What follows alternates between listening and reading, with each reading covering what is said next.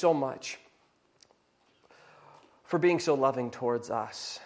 God, we are such sinners in need of your grace, for you are truly a holy God, a righteous God, a God who knows and sees all things, who is the standard, who sets the standard.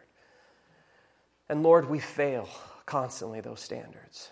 And yet you love us anyways. You sent your Son to fulfill those standards for us so that we can be your children simply by having faith in Him and Him alone. Thank you, Lord, for that. If there is sin in our heart today, Lord, I, I pray that you reveal it to us. Show us where we need to repent. Show us where we need to flee. Show us what we need to lay down and stop hanging on to and run to the cross with empty hands of faith so that you may lift us up by your grace, lift us up by your love and favor, so that we can rest in your Son. God, we also ask too that you remind us that you are in control of all things. Lord, this place is a scary place. There's lots of things going on in this world. God, help us to remember that you are sovereign through it all. And simply keeping our eyes upon what your Son has accomplished, keeping our eyes upon you. Help us know that you are working it all in our favor in you by faith in your Son. Be with those churches around the world that are meeting in the most remote of places. Be with us, Lord. Be with the churches who are meeting all around Walnut or all around the United States of America. Be with all of us and more specifically, remind us that you love us and your will is being accomplished. Lord, I pray that we lay aside our own wills more and more so we can just rely upon you and have your will be worked through us. Thank you, Lord, for the gospel. In Jesus' name, amen. You know, uh, the, the gospel message is a message of true freedom in a world that is bent on keeping us slaves to sin and death. The gospel says that through faith in Christ alone, you are truly free. Christ himself says in Luke chapter 4, verses 18 through 19, that he has come to proclaim good news to the poor, to proclaim liberty to the captives, and recovering of sight to the blind, to set at liberty those who are oppressed, to proclaim the year of the Lord's favor. See, the gospel is a message that says Christ has come to do the absolute impossible for you and me. He has come to live the life we could not live, to live a perfect life. He has come to die the death we deserve.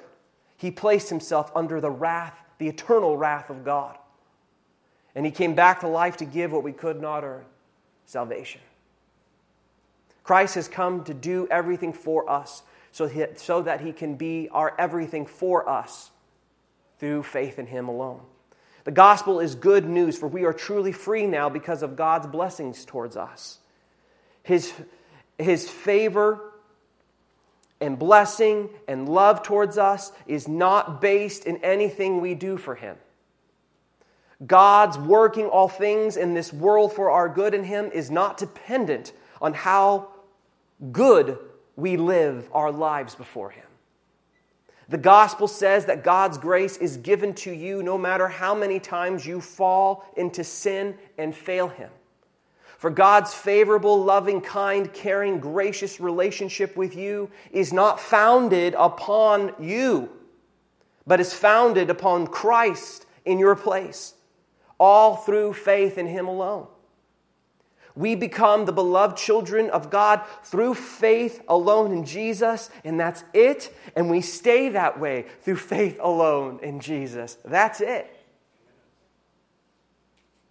If you have faith, you are free. For no matter how many times you fail, no matter how many times you mess up, no matter how many times you give into temptation, no matter what sin you have committed, if you have faith in Christ, you will never have God's love and favor or blessing leave you or forsake you. The gospel's good news. For you have been truly forgiven in Christ for every sin, past, present, and future. So, yes, that means your biggest failure, your greatest mistake, your most atro- atrocious, atrocious, whatever, you know, that bad sin that you would never think you could ever commit or do, or don't even realize that's going to happen in your life. If it ever does come about, that sin is already forgiven in Christ before you even done it. The gospel's good news. Even if your greatest failure is before you, you're saved. It's good news. It says you have been fully restored to God through faith alone. By faith alone in Jesus and his perfect performance on your behalf before God. It's all done in Him. There's no more trying to gain favor with God or keep favor with God, for you have it all and will always have it through faith alone in Jesus, despite your imperfect and inconsistent life in regards to, in regards to His law. See, the gospel is not do more, try harder, be better. The gospel is all is done in Christ through faith in Him alone. It's good news for us sinners who struggle with addictions, who struggle with pride, who struggle with lust, anger, perversions, envy, jealousy, hate, worry, fear, racism, self righteousness, self pity, judgmentalism, harshness, grudges, rebellion, and the list of sins go on and on and on and on. The gospel reveals that God loves sinners such as you and I, and, and that He lovingly sent Jesus Christ to come save us through faith in Him and Him alone, for we are truly free now in Christ because all is finished in Him. Or put differently, all we need to get through this thing that we call life is and will be and has been provided in Christ alone. We have been free to go to Christ with empty hands of faith to rest and receive his transforming power to redirect our minds, to redirect our hearts, to redirect our wills to be conformed to his. So, by looking to him, he will empower us to live a life of true freedom that will glorify him. So, by relying upon him and his gospel message of grace, then, natural consequences of a changed life will come about in all areas of your life. And one of those changes will be in our relationships with people in our life. Even if they are small and tiny and little tiny inconsistent changes, they will begin and be there. They will begin to come about as a consequence of looking to Jesus by faith alone and resting in his unchanging grace over us. See, there's an interesting dynamic that happens as we dwell on this gospel message. For now, as children of God by faith in Christ, we come to God's Word and we begin to see the seriousness of God's law more and more. Whereas one time we blew it off as nothing, now that we are believers, we begin to see its comprehensiveness in our lives and how truly we cannot fulfill such demands. But whereas before we were believers, God's law was a stench. We thought it was silly. We thought it was dumb. But now that we are believers who have hearts of flesh and not of stone, we now see God's law as the wonderful truth. And we are convicted by it because we know we cannot fulfill it on our own at all. But we have hearts that want to. All out of gratitude because of what God did for us through Jesus Christ. Not to earn ever anything, but because we just want to serve Him. So we look and rely upon Jesus, who is our everything, to enable us to do such things. Because we know how weak and feeble we are without Him. But with Him we are made strong and more than conquerors. So, as we look at Ephesians chapter 5, verses 22 through 24, it's important to note then that Paul has been on this mission of giving us the truth of the gospel for a while now and has been shining its light deep into our personal lives. And he's just going to go deeper to reveal what are the consequences of a free life in Christ the consequences of a free life that we have now. He has been saying, since you have everything in Christ now with no need to gain, you are now free to give yourself away to others because you have been freed from looking to self, from anything, and freed to looking to Jesus for all things. You have been freed to find your full identity of who and what you are, all in Jesus Christ now, and to look to Him to provide everything for you. And today, Paul's going to get real specific by revealing what a free life in Christ looks like, as our title, as our title says, as a Christian wife. Now, just because you're not a wife, don't just shut down, like going on the phone. Okay, don't check out because there's gospel truth here that is applicable to us all in some way as we rest in Christ. All of God's word is profitable. So let's look then at the text and what it says in Ephesians 5:22. Wives, submit to your own husbands as to the Lord. Now, what seems to be a blunt and simple statement to women is actually quite fascinating and empowering to women. I know some of you are like, huh? How is that possible? Well, this passage is saying both men and women are equal to each other. Women are not inferior to men at all. And because of that, when two come together in marriage, there are different callings to each from the Lord so that there can be harmony and unity in marriage for the glory of God. And this brings us to our first point. A Christian wife voluntarily follows her husband. So, without getting too technical here, that word submit, which everyone gets all up in arms about in the world around us, that word means willfully and voluntarily submission. So Paul is saying here that in a marriage, it is the wife that has the, it is the, I'm going to say it again, it is the wife that has the personal responsibility and call from God to willingly accept the leadership of, her, of the husband. Or to put more directly, the wife is to make the personal choice to arrange her life under the direction of her husband. Now, this implies then that there are two equals in a marriage. And when you have two equals, someone has to give. And what the text states is that it is the wife who is to willingly set aside her ways and let the husband lead.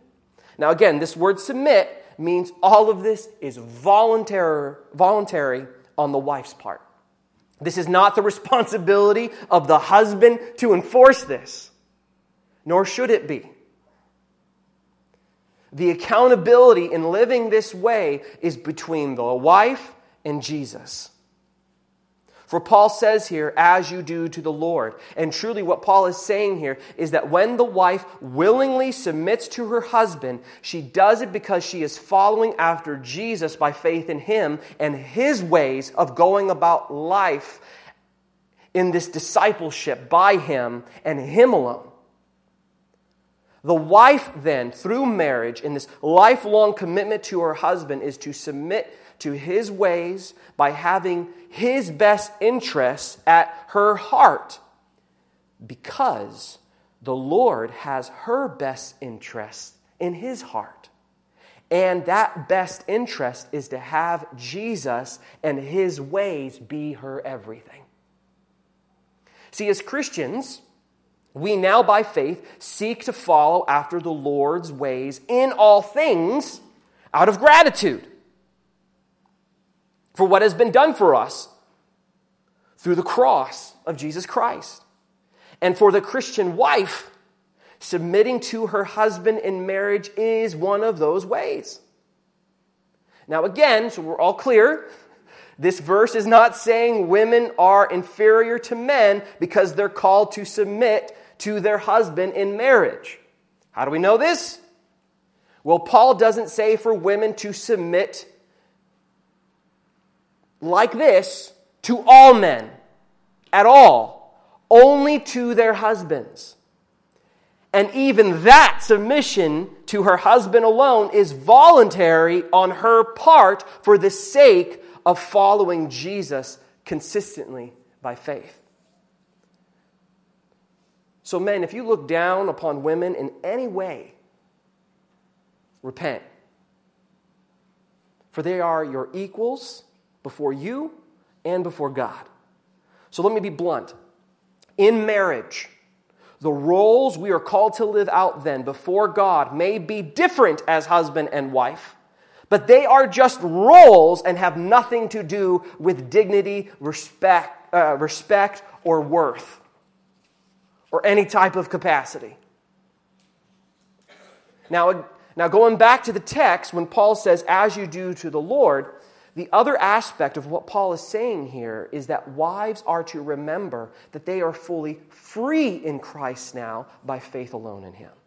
So, Paul is saying, if you want to live out that freedom that you have in Christ in your marriage, you are to look to him and his ways as he, as he has stated in Scripture. For true freedom for all of us in this world, in all that we interact with, with all the people we have relationships with. True freedom is found in God's ways in dealing with it all. For he reveals the truth about everything and everyone around us, all through his word the Bible, he gives us then the truth. He gives us all the right perspectives upon life and all the people and all the things in it and how we should be interacting with it all in whatever context we are in. For he is the ultimate source of our truth, and through him we know he gives the right perspective on all things. In John 8 32, Jesus says, The truth will set you free. So, with just this one verse, then in Ephesians, two things need to be stated to wives, to Christian wives. First, you need to realize you are not as good at being submissive to your husbands as you think you are. And secondly, you need to take this submissive thing seriously and not overlook it. Now, why would I say that?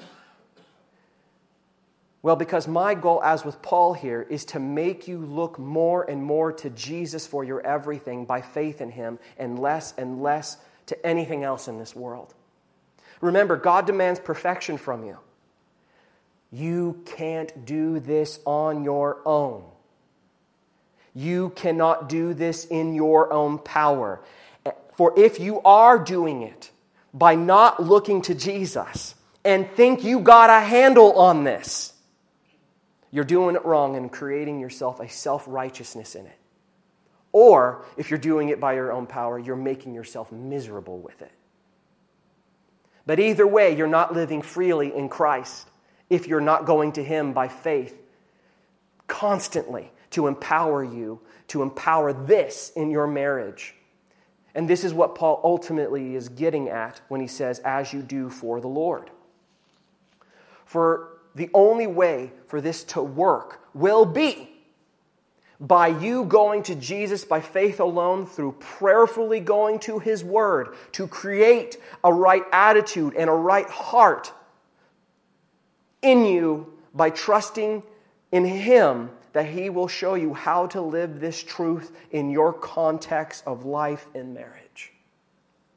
Think of me however you will by saying this. But I, as your sinful, wretched pastor, I am pleading with you that you go to Jesus to live this out with your husband. To do it any other way, you're just setting yourself up for misery, failure, or self righteousness. Paul then expands on this idea even deeper in verse 23. He says, For the husband is the head of the wife, even as Christ is head of the church, his body, and is himself its Savior. Now, what Paul is doing here in speaking of this headship in regards to husbands, he is grounding it in the truth of Christ. Being the head of a wife is not a cultural thing, not a Paul thing or a male chauvinist thing, but it's a God thing. Paul is saying that the headship of a husband is likened to the headship of Christ over the church. So think of it this way the term head is in regards to authority and leadership. But really, it means, oh, so much more than that because the husband's headship is patterned after Christ's headship over the church. So the husband's headship means servant leadership, where the husband, who has all the authority, right, all this authority to do as he fit, as he sees fit in the marriage, is called to lay it all down. All of his rights, all of his needs, for the sake of his wife's rights and needs. He is called to use all this authority that God has given him to put his wife's interests above his own, even at the cost of his life. See, wives, you're going to get your way anyway.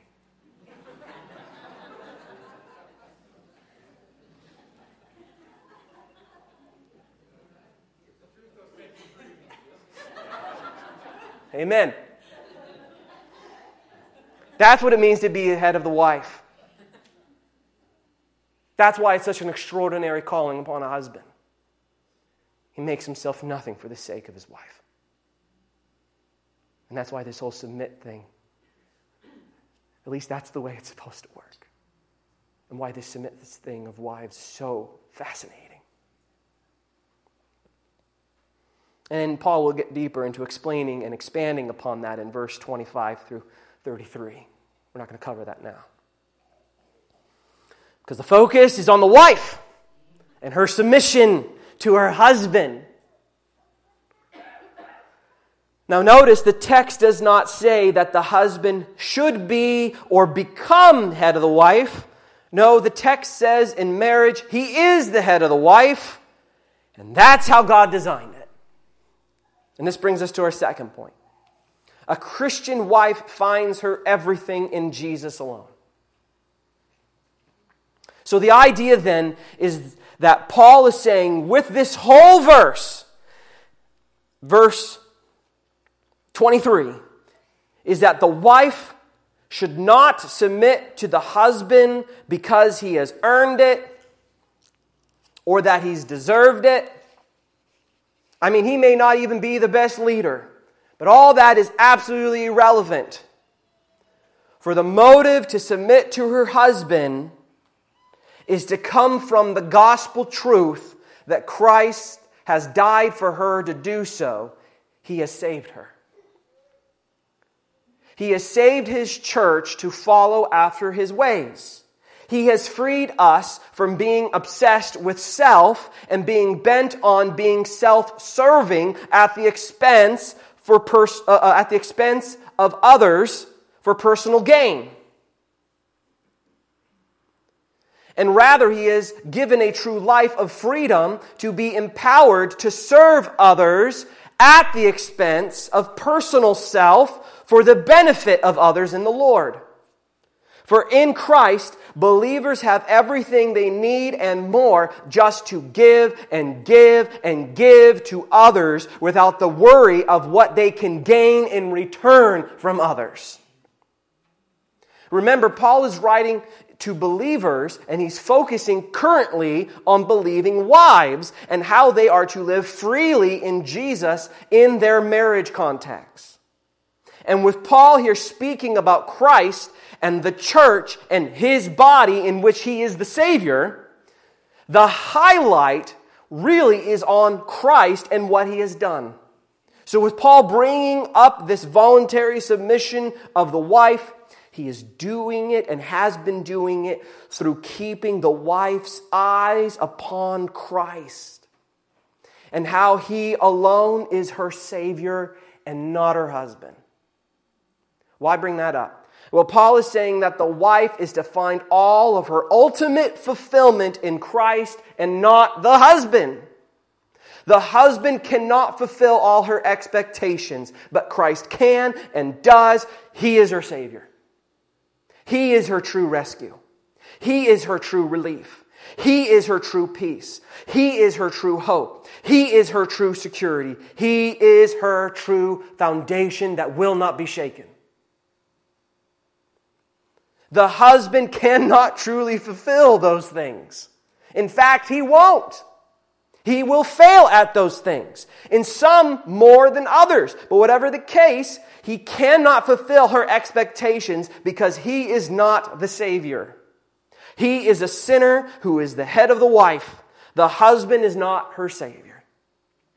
He, as Paul will point out later in the text, later on, down and down we go, that he can only encourage through ser- serving her by pointing out that Christ is all of that and more for her alone. Because Christ can only truly fulfill all of that for her.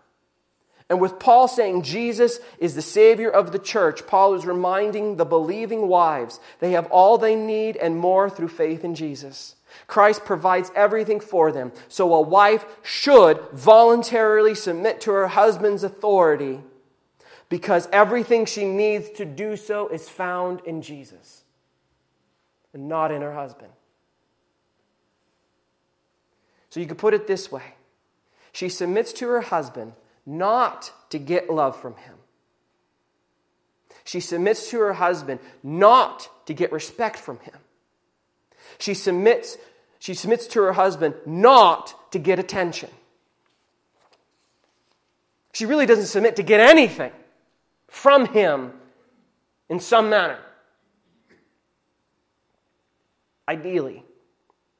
But she submits to her husband because she has all that and more in Jesus.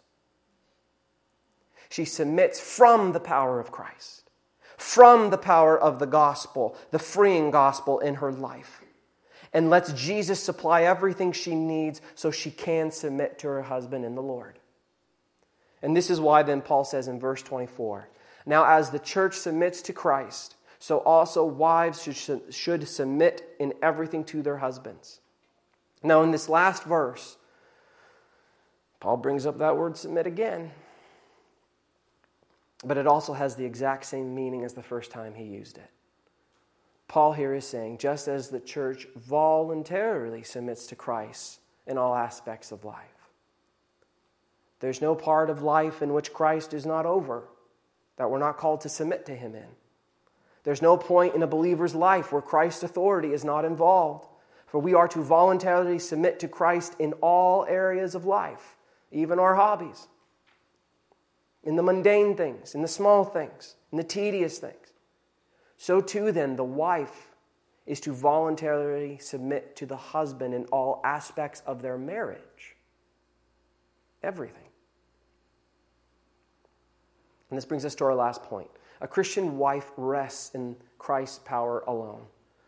So, this submission in marriage then is not a, I will only submit to my husband in most things in our marriage and leave some things out like finances, or raising our kids, or raising our grandkids, or dealing with certain family members, in laws, or maybe sometimes they might be your outlaws. I don't know.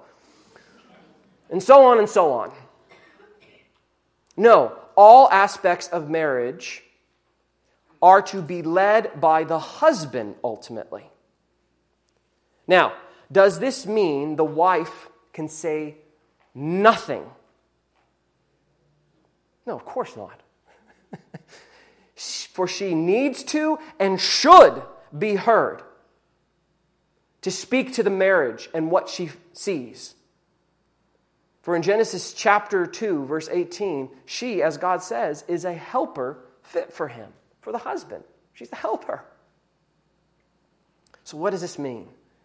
Well, it means then that the final decision, then, though, of how to go about things in their marriage, the wife, after all's been said and done, should let the husband have the final say and voluntarily go, go along with it. For Paul says here, submit to their husbands in everything. Now, real quick, some might ask, how far does that submission go? Are there limits? Yes. How can I say that if Paul just said everything? Well, it would be everything that is not sinful in a marriage. For Paul would never promote sin in our life. He says in Romans chapter 6, verses 1 through 2, What shall we say then? Are we to continue in sin that grace may abound? By no means. By no means. So, just as we submit to Christ, or just as we submit to Christ in everything, knowing He will never promote sin in our life, the wife must follow after her husband in all things that are not promoting sin in her life or others. It says in Acts chapter 5 verse 29, we must obey God rather than men.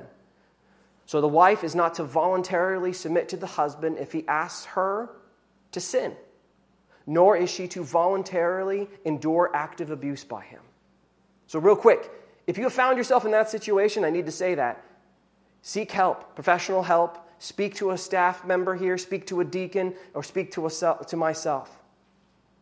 And by the way, that's why it's important to be involved in the church. So when you are struggling or in, find yourself in a situation like that, the church can come and support you. That's why church is important in our lives, or one of the reasons. But, anyways, back to the text.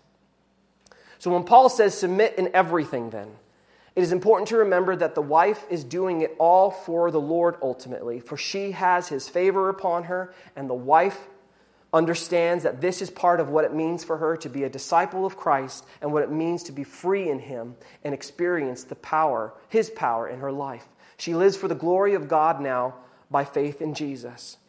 For Jesus has given up his life for hers, and she, in return, has given her life over to him, to Jesus. So she lives by faith in Christ in all things.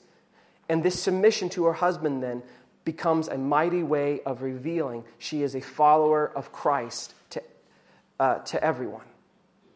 For all through her humble, voluntary submission to her husband, who is not deserving of any of it, she reveals she is following Christ. So, this last statement then submit in everything. It's meant to have an impact upon you, wives, to have you realize that this is not a look within yourself or muster up your own power to do this thing. It's meant to make you think about it. This statement is meant to drive you, wives, to Christ for guidance and how to do such a thing. It's meant to reveal how weak you are without Christ and to look to Him for guidance and also to look for Him for your comfort and knowing that He has already fulfilled this for you by His life on your behalf. That even though you fail at this voluntary submission, Christ has already fulfilled it for you, and He's calling you to rest in His finished works. And through that, He will consequently give you the power to submit to your husband in everything. So, in the end, this all comes back to resting in Jesus' finished work for us, all by faith in Him. For we cannot live up to the standards of God on our own. We cannot fulfill His laws on our own. For it says in Matthew chapter 5, verse 48, You therefore must be perfect as your heavenly Father is perfect. This is something we can't do on our own, but we must trust in another who has uh, trust in another to have it done for us, and his name is Jesus.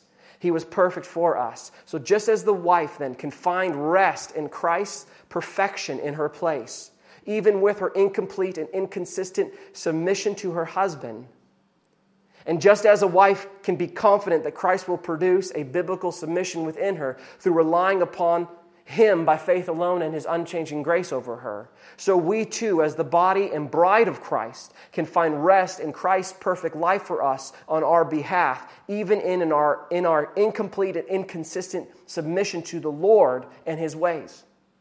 For we too can have this absolute confidence that through relying upon Christ and resting him by, in him by faith, he will produce such a biblical submission in our lives before him in all things for truly it is finished in Christ. So let us go then to the Lord in prayer. If you'd like to pray with one of the deacons, they'll be up here. And let us rest upon Jesus to have him work his ways within us. Heavenly Father, God, this is a very hard subject. But Lord, it also could be a very freeing subject if we look at it from your gospel. To know that all of this has been fulfilled through you. God, I pray now that the wives and those who will be wives will be able to rest in you and look to you for all things. God, I pray that those who are not wives, all of us, men and women, will be able to see to see the wonders of your working in the wives' lives around us and know that there is power in this gospel and that we can be confident in trusting you that you will never leave us nor forsake us, even when we're unfaithful to you. And Lord, I pray that if someone doesn't know you here today, that today they come to know you. For truly, you have done everything for us to simply rest in your unchanging grace by faith alone. We pray this in your Son's name. Amen.